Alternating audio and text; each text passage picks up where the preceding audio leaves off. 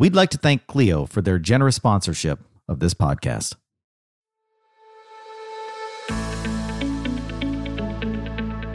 Welcome to the State Bar of Texas podcast, your monthly source for conversations and curated content to improve your law practice. With your host, Rocky Dhir. Hi, and welcome to the State Bar of Texas podcast. Those of us who practice law fully recognize that most lawyers cannot afford to hire themselves. How many lawyers can plunk down tens of thousands of dollars to pursue their own rights in court? How many times have we had to tell a client, well, you have a pretty decent argument, possibly a winning argument, but the legal fees just won't be worth it. For many, if not most, the justice system is a cost benefit analysis as much as it is a weighing of merits. In 2016 to 2017, under the leadership of then President Frank Stevenson, the State Bar of Texas launched TOJI, the Texas Opportunity and Justice Incubator. Those lawyers who practice in the business realm recognize the term incubator as referring to initiatives that help startup tech firms, which begs the question what is Toji and what exactly is it incubating here at the state bar? Well, I wish I had the answers because, well, then I could give them to you. Of course, then we would have a very, very short episode. But to get the real answer, the one with substance and personal knowledge, as we like to say in affidavits, we will be speaking with Joshua Weaver, the director of Toji. Joshua is well suited to his role, having been a consultant to technology startups in a previous incarnation, and Joshua is what we call an attorneypreneur, an attorney and an entrepreneur for those of you who might not have had your coffee yet. So let's find out what Joshua knows. Joshua Weaver, welcome to the podcast. Thanks for being here.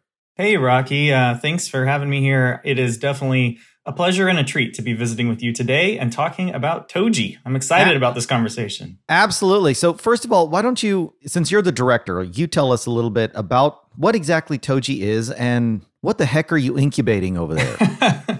yeah, thanks. Um, so this is kind of a head scratcher, even for me to try and explain. Um, I'm, I'm a, con- uh, I'm, you know, usually when I try and describe Toji, even to other attorneys, I just get like blank stares in response. But, but the best version of it, I think I have is, uh, we kind of all have this concept of a tech incubator, right? And so right. the tech incubator is designed to walk you know early stage businesses through that first year the second year third year of uh, trying to uh, establish themselves and then grow and scale. Right. And uh, legal incubators have been around for a lot less time than tech incubators. So this movement sure. is only you know it goes back maybe six or seven years. Uh, toji was kind of at the tail end of the first wave of legal incubators but it was definitely modeled off of the tech incubator idea.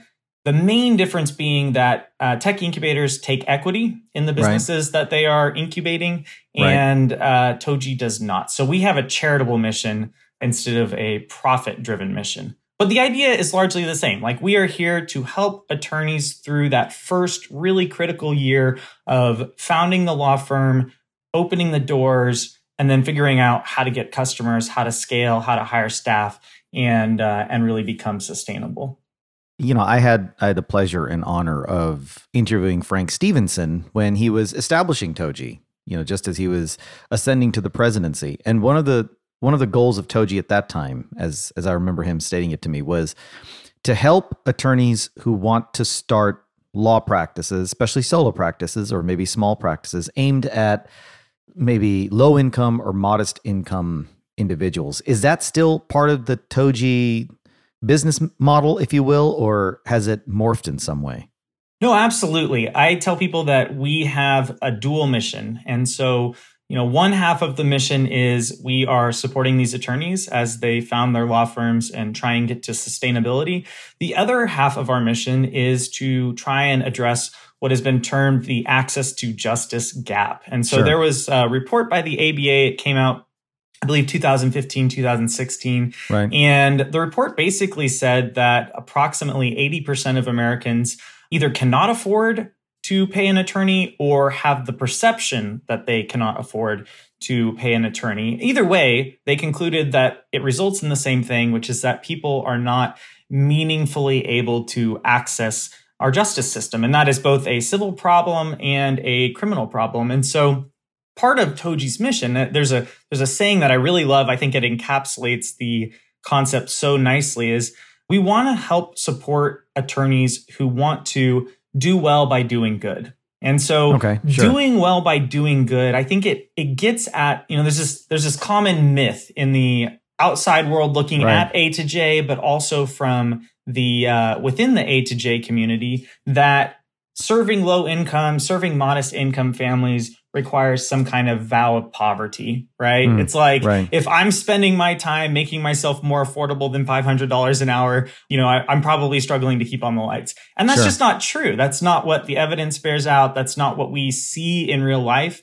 Right. Really, what we found is that there is this gigantic latent market that is largely untapped. It's largely underserved by mm-hmm. attorneys. Mm-hmm. You know, 80%, that's not just folks that are under the federal poverty guideline. No, that is not. you and me and you know most people that we know uh, fall into that category, and they still have legal problems, right? And oh, so absolutely.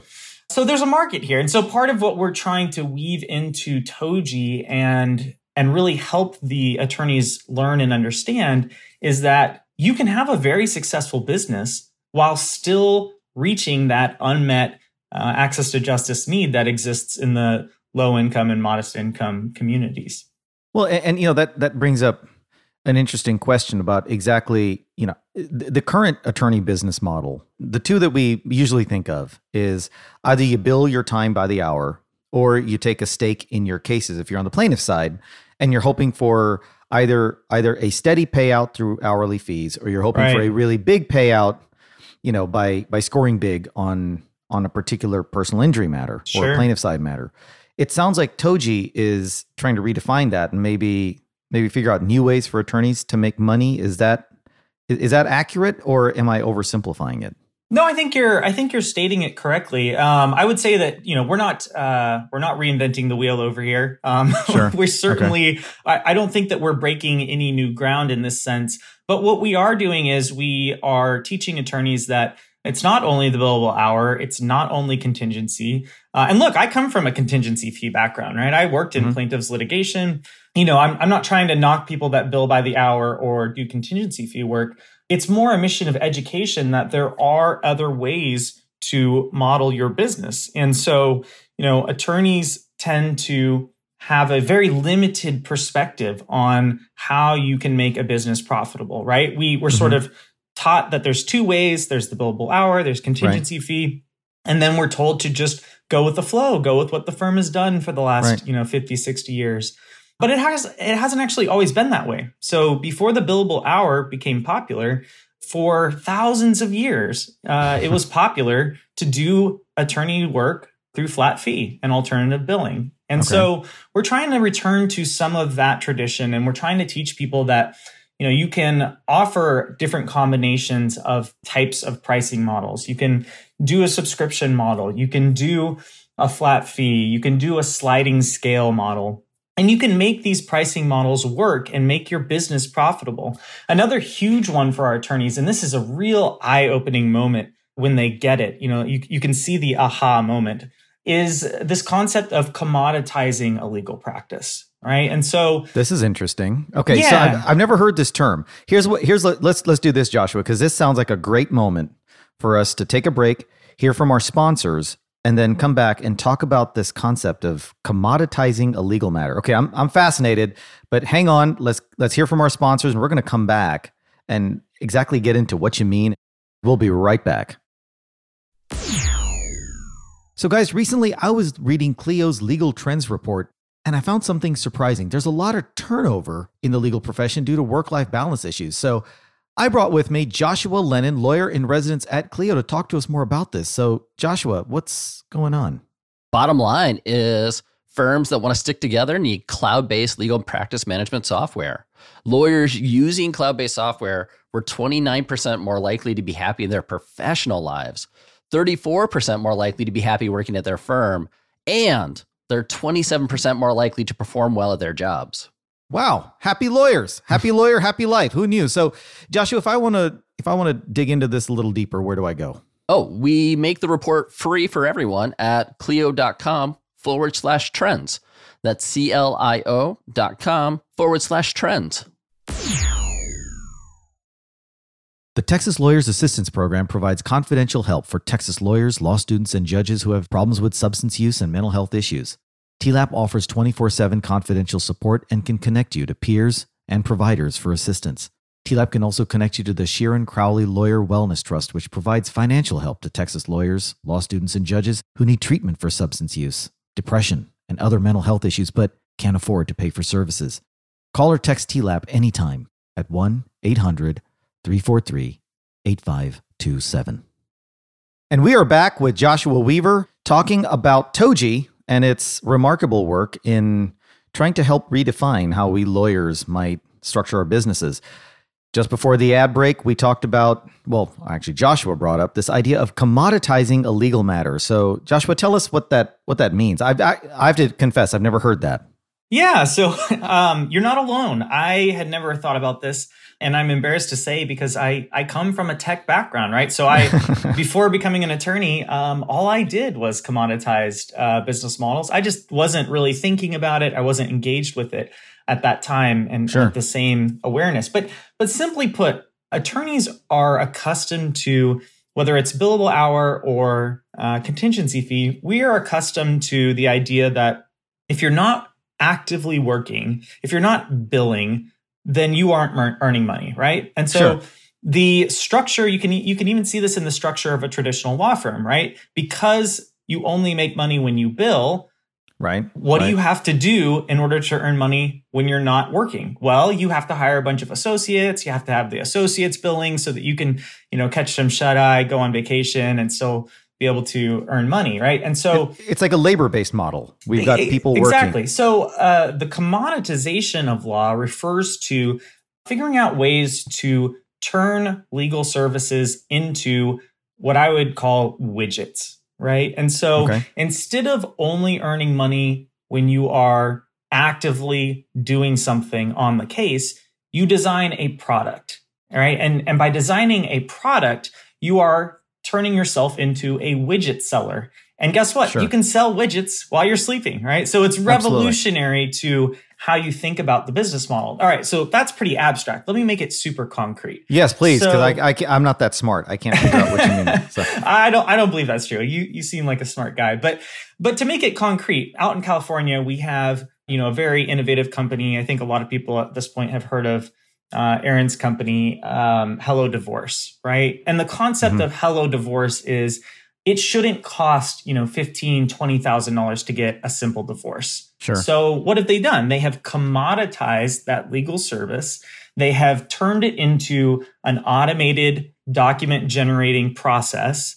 Sure. And they've drastically slashed the prices of getting a divorce through their service. Now, I don't have any particular affiliation with Erin or with Hello Divorce, but it's a great example of what it looks like to think about turning a legal service into a legal product. And there's a lot of other opportunities for this. So when we talk about this within the Toji cohort, you know, you'll see these light bulbs turning on and people will start saying, well, what if we were to commoditize parking tickets or landlord tenant disputes or sure. creditor debt uh, debtor disputes you know there's there's there's so many areas within the law where a combination of automation and commoditization offer opportunities for people to adjust and pivot their business model in ways so that not only is the thing that they are selling much much much more affordable for the general public but sure. they can also get away from that service labor model where you're only earning money if you're, you know, actively billing. It sounds like when we're talking about automating or commoditizing that that might apply and, and maybe I sound like an old curmudgeon when I say this, but it sounds like it sounds like that might apply really well to areas of the law that have more routine built into them. You know, where it's it's the same thing being done over and over with maybe slight variation.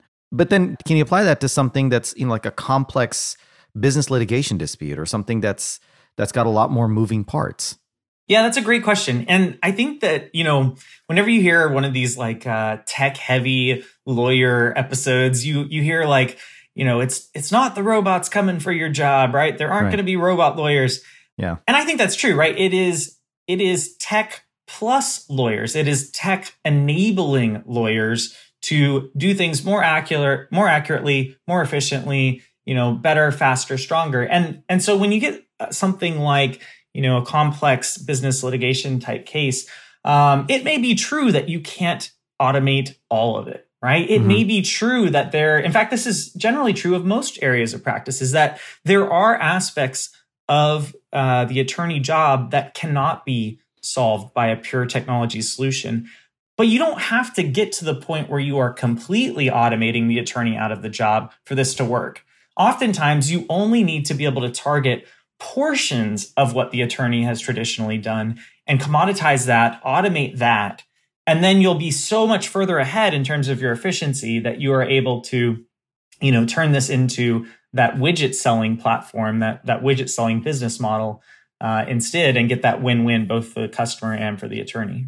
So let's maybe put some get an example and i don't mean to put you on the spot because it's not like i not like we discussed this example ahead of time but let's you know the time when when i oftentimes have to tell folks that eh your claim probably isn't worth pursuing because of the dollar amount. You know it'd be something like a breach of contract dispute and the amount in controversy is maybe $20,000 something that it's significant it's a lot of money but it would get quickly outweighed by the legal fees involved in pursuing that claim and getting an attorney to take a $20,000 amount in controversy on a breach of contract on a contingency would be kind of unrealistic for most of us. So you're you're you're in that nether region of having a claim that that has an impact on your life, but it's not big enough to get somebody to really delve into it and take it to court. So I'm just using that as an example. So it's a $20,000 breach of contract case.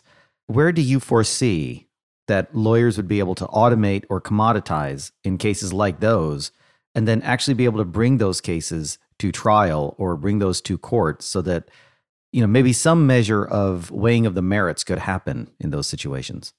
Wow. Uh, this is such a heavy question. I, I love this though. This is what i think about i think about this stuff all the time and i think it's such a good question you know, I, I, used to work the plaintiff's firm that I used to work in. They did, sure. they handle birth injury, and in oh, wow. birth injury okay. cases, you have the most sympathetic client imaginable, right? Absolutely. It's a baby. It's yeah. a, it's an innocent child. But how much is that baby going to earn over the course of the years, right? It becomes yeah, earning I mean, capacity. It's, it's, it's really it's like it's very tough. That's that is the hardest case to mm-hmm. to tell somebody like I'm sorry, like it just doesn't make sense from a dollar and cents perspective. It's right. going to take me $120,000 to take this to trial and you know there's there's not enough money on the line right? So that's a problem. It is. I i personally see that you know and and this is just me on the problem. Um there are probably smarter and and better lawyers that uh that have a, a better opinion on this but you know it there's a problem with the procedure right? There's a problem with how complicated the machinery has become when it comes to putting on evidence when it comes to you know, involving experts. And that's a difficult thing to solve. It's not something that I think can be completely solved by technology. But going right. back to my earlier point, you don't have to solve the entire problem in order to make a large step forward, right? So there mm-hmm. are some new tools that are coming up. I've seen uh, attending ABA Tech Show uh, recently. I saw some uh, some companies, and I think the thinking here is that for cases where the amount in controversy is just too little, the way to move forward on that is to have a system that is going to reduce the amount of expense and the time required in order to put on evidence. And that is something where uh, artificial intelligence, where doc review, the automation tools that are cropping up to help speed along the processing of large amounts of evidence can be impactful. The other thing that can be impactful is we have these online mediation platforms that are starting sure. to pop up. And so Absolutely. we have very simplified third party attempts at what would otherwise be a trial. And so, you know, they may say, you know, you, you get to talk to an expert, but the expert can only be on for 30 minutes, right? And so it it just drastically reduces the burden of that evidentiary process that we that we currently rely on. Do you have any thoughts on on the extent to which let, let me maybe phrase it a different way and attack it this way for a lot of lawyers, one of the big risks in taking that $20,000 or even $100,000 breach of contract claim is that if you do charge a flat fee, let's say you say, you know what, I'll do this for $8,000 or 10 or 20, whatever the number is. You charge a flat fee, something goes wrong. Now, suddenly you're on the hook for a lot more money and you might be on the hook for a malpractice claim or some kind of disciplinary action because something went wrong, because you were trying to automate or because you were trying to maybe make things more efficient. You didn't do things the traditional way. And if something goes wrong, now suddenly your license or your insurance carrier could be involved in this. Do you see that as being an issue that attorneys need to be concerned with as they move forward in this? I guess I'll call it a new age of trying to rethink how we do legal services. No, I don't. I don't think that this is a practical concern for attorneys. Mm. I mean, if you're going to commit malpractice, you're going to commit malpractice, right? Every attorney has uh, a duty to evaluate whether or not they are competent to take the case, whether sure. or not they can, you know, zealously represent their clients. I think actually these alternative billing uh, strategies incentivize attorneys to put more effort and more thought on the front end than they might otherwise do. I mean, there's there's a saying in uh, at least in plaintiffs litigation, right? And paraphrasing, it's like every case looks like a million dollar case the first day that you hear about it, right? right? It, and yeah. uh, and it, and it's true. Like we we all think that the case is the best that it ever will be that first time that On we're hearing one. the facts, yeah. right? So when you engage with these alternative billing strategies, it's not a one size fits all approach, right? There's a menu of options. There are risk collars, there are ways to limit risk and exposure and money. Uh, but the bottom line is typically they encourage the attorney to put more thought on the front end in when they're going through that process of figuring out what the case is worth and what they might charge for it. And the reason why is because, like you said, you don't want to get in over your head, find out that the scope is creeped on you, and then end up losing money.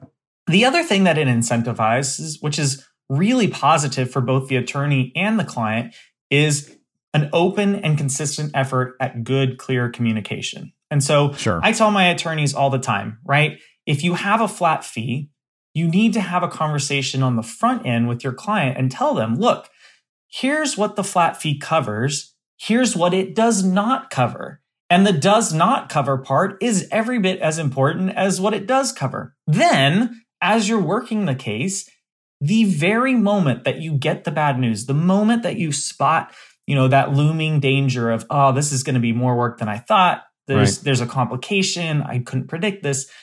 That is the exact right moment to call that client and have a clear uh, conversation with them and tell them, look, here's what's happening. This is what was covered in our arrangement. You know, this is going to be more work. It's more complicated. There's some detail that we, you know, that we couldn't have seen ahead of time. And that client communication actually goes a really long way towards making clients more satisfied in the end, right? Like all the data suggests that the origin of many client complaints against lawyers is inadequate communication. Couldn't reach my lawyer. Yeah. Right. So this is it's you know there there are bad things that happen, right? No no lawsuit goes perfect, no representation goes perfectly, but this uh, alternative billing style actually does incentivize better communication which typically results in more understanding clients. So, so going back to Toji for a second, because you know we could we could riff all day and talk about you know the, the legal world and and how it could change. But going back to Toji, you know, I guess there's two questions really that that what you say kind of brings up. You know, the first is who can join Toji? Like who can be an eligible attorney to be part yeah. of the Toji program? You know, is it is it strictly new attorneys or are you looking even somebody who's been practicing 30, 40 years and now wants sure. to retool? You know, can they become a part of Toji? So let's maybe address that first. You know, who's eligible to be part of the Toji program? I'm so glad you asked that, Rocky. So in what I would call the first wave of incubators, the sure. primary thinking was that we were entering a recession. There weren't as many law jobs available. Right. And so the first wave of incubators were predominantly aimed at fresh graduates, people mm-hmm. that, you know, maybe couldn't get a big law firm job and were considering hanging up a shingle of their own. They also tended to be very local. So the incubators tended to be incubators that were aimed at, you know, a city or just a state and in that sense more more localized. And there was a, there was a physical presence right? The the incubators were a place that you actually went to physically. Right. This has really changed and, and so toji was kind of on the very tail end of that first wave of incubators. There has now been a, a full second wave of incubators and i'm i'm really proud to say i think toji has really led the way as a thought leader in this space in making this pivot. And so the pivot is to go to a completely online platform. And sure. the thinking there is, you know, by having a physical place, in Toji's case, it used to be Austin. We had a physical Austin location. Mm-hmm. By having a physical location, it's kind of a double whammy of bad things, right? So not only are you um, only open to people that can physically be in Austin, relocate to Austin, but you're also doing a sort of brain drain in the communities where those attorneys are coming from. So what happens to people in El Paso who live right, far away, right? And right. You're, you're taking a, exactly. You're taking a talented attorney who knows that community, understands their needs, removing them from that community and forcing them to relocate to a place where, frankly, like we don't need a lot more attorneys. We're, we're doing well right. in Austin. We have sure. plenty. Right, um, right, So by pivoting to a completely online platform, what we've done is we've opened it up to everyone, right? So mm-hmm. if you're that attorney out in the middle of nowhere, I mean, we have had attorneys who are literally the only attorney for two or three counties, you know, in, right. in those legal deserts. They're able to join and participate just like the person who lives in Houston, just like okay. the person who lives in the DFW Metroplex. Sure. Um, we even recently had an attorney who was carrying on a practice located in Alabama and Texas, and oh, wow. they were able okay. to participate uh, because of that virtual platform.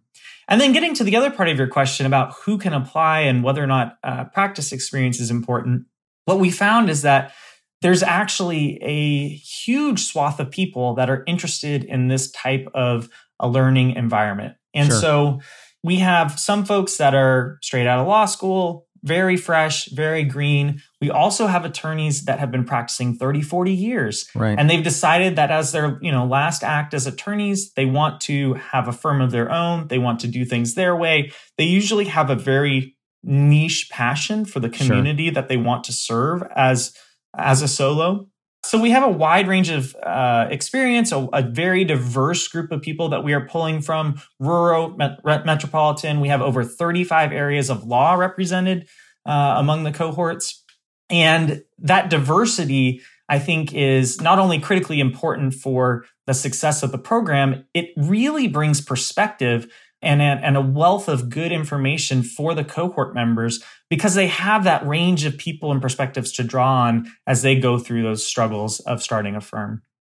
This brings up kind of another fundamental question, I suppose, because you know when when Toji was starting, and we talked about we alluded to this earlier. It was really focused on training lawyers for low income and modest income communities. Yeah. But what we've been talking about is really retooling how law is practiced and making it more affordable for everybody. Do you think the focus of Toji has changed or evolved, or is it still focused on low and modest income communities with kind of a spillover effect into maybe folks that are not technically low and modest income? Yeah, so there's a there is a wide range of there's a, there's a spectrum on how that actually works out in practical sure. reality, right? So so it's good to theory craft this stuff on paper. It's right. good to you know write out your mission statement, and then real life happens, and you deal with real attorneys and real practices, and you find that it's a really mixed bag, right? There right. are some people that are hyper focused on low income communities. There are some people you know, I would say typically the majority of Tojians um, tend to focus on the modest Tojians. income. Yeah, Tojians. Like they focus on the modest income clients. Um, the, you know, yeah. the truth is, although there is no perfect solution for this, there's a lot of money and there's a lot of good organization and structure designed and in place to help serve the low income communities. But you're if you're even just a few dollars over the cutoff for right. that aid, you know, you're you're just kind of on your own. And so that's where a lot of the focus of Toji has turned. That's where a lot of the attorneys that come into the program really have a heart for service, focused on that that modest income category. Sure. And that represents, you know, everyone that doesn't qualify for legal aid all the way up to the folks that are able to, you know, pay those handsome billable hour fees. Right. And and some of them can can pay up to a certain extent, but then they reach a ceiling. And that's probably even folks that are in upper middle class suburbs that fall into that. So that's that's kind of why I was asking that question. It sounded it sounded like maybe it's got a wider a wider scope than initially planned, which is kind of cool. Now, in in maybe the final couple of minutes we have left, I wanted to maybe ask you to foreshadow for us, if you will. What do you think is to come for Toji? You know, new initiatives, future plans. Where do you think this is going to go in the next, say, five to ten years? Well, I have a passionate answer for that. and really big surprise. Yeah, yeah, I know, huge surprise there. You know, I, I have been involved in the legal incubator scene since pretty close to the beginning. I, have I've only been the Toji director for going on two years, but but I've been involved in the scene since early on. And I think the thing that I'm most passionate about is it's it's been a struggle and I, and I don't want to I don't want to lay blame on anyone for this. This is just a natural growing pain, right? Mm-hmm. But there's been a struggle to get organized and to be collaborative on a national and an international scale. Sure. And so, you know, I was on the phone the other day. We had um, like a five way call with some other uh, directors from other illegal incubators in America, and we had some folks from Egypt and Pakistan on the phone, and they mm-hmm. were trying to start legal incubators over in their respective countries. It's just painfully true that there isn't uh, there isn't a very organized and collaborative environment for the the leadership of these incubators to work together. And so what's happening is there's a lot of reinventing the wheel, right? Mm-hmm. If you want to be a new incubator director, if you want to start an incubator in your town, in your city, your country, you know, you just kind of have to piece things through on your on your own, you know, and and, and it's up to your creativity, your ingenuity to make it work. Where I think this movement is going, and, and where I think Toji has a lot to contribute, both in America and abroad, is putting in a structure that actively encourages and facilitates collaboration and and sharing of knowledge. And so one of the initiatives we're working on this year, I'm hopeful that we'll be able to to publish it later this year mm-hmm. is we are taking all of the knowledge that we have accumulated both within Toji, um, also within the Baylor Law Legal Mapmaker program, and hopefully within a few of the other prominent uh, legal incubators. And we're combining all that information and knowledge and putting it into a learning management software. We are publishing that software and that platform. And the hope and the dream is that other directors will be able to log in they will be able to see very clearly here's what Toji does. Here's what their curriculum looks like. Here's what structure looks like for that sure. program. I'm going to now pick and choose the parts that I think are good. Maybe I'm going to throw in a little bit of my own flavor, my own right. seasoning, and come up with a curriculum where hopefully there isn't as much reinventing of that wheel. Right, right. So I'm very excited about this. I think it has a lot of potential. Um, I'm very excited about the other incubator directors and the access to justice organizations that are involved with this. You know, the goal is let's all just work more collaboratively. Let's be more efficient about how we're organizing this. And uh, and then you know ultimately we'll be able to help more attorneys and help more of the public. Well, that's that's fantastic. You know, Joshua, I wish we could talk about this all day, but we have reached the end of the program. But this this was fascinating. Thank you, Joshua, for for taking the time to join us and for educating us on on Toji's progress. I mean, best of luck. Well, thank you so much. It's been a true treat to be here. And uh, if I have the opportunity, can I give a shout out? Absolutely, go for it. So okay, so uh, shameless, uh, self-serving shout out. But uh, first of all, big, big, big thank you to all the other incubator directors that have been part of this. You know, I I certainly cannot do this alone, and the mentorship and the help that I've received from the other directors is just phenomenal. There Fantastic. are so many great people working in this space. Uh, and second to that, um, I just want to announce we are accepting applications for our next cohort. So if you are interested in learning more about Toji, our website is txoji.com, and you'll be greeted by a video and some information about what that looks like if you're interested in joining the program. So if you're thinking about starting a law firm, or if you're in the very early days of starting a law firm and you want to join a very supportive entrepreneurial community, I'd say go check that out. Wonderful txoji.com. Check it out, folks. It's going to be a lot of fun. So, Joshua, thanks again. And of course, I want to thank you for tuning in. And I want to encourage you to stay safe, be well, and keep an eye out for all these cool things going on here in the state of Texas. If you like what you heard today, please rate and review us in Apple Podcasts, Google Podcasts, or your favorite podcast app. Until next time, remember, life's a journey, folks. I'm Rocky Dhir, signing off. If you'd like more information about today's show, please visit LegalTalkNetwork.com. Go to TexasBar.com slash podcasts, subscribe via Apple Podcasts and RSS. Find both the State Bar of Texas and Legal Talk Network on Twitter, Facebook, and LinkedIn. Or download the free app from Legal Talk Network in Google Play and iTunes. The views expressed by the participants of this program are their own and do not represent the views of, nor are they endorsed by, the State Bar of Texas, Legal Talk Network, or their respective officers, directors, employees, agents, representatives, shareholders, or subsidiaries. None of the content should be considered legal advice. As always, consult a lawyer.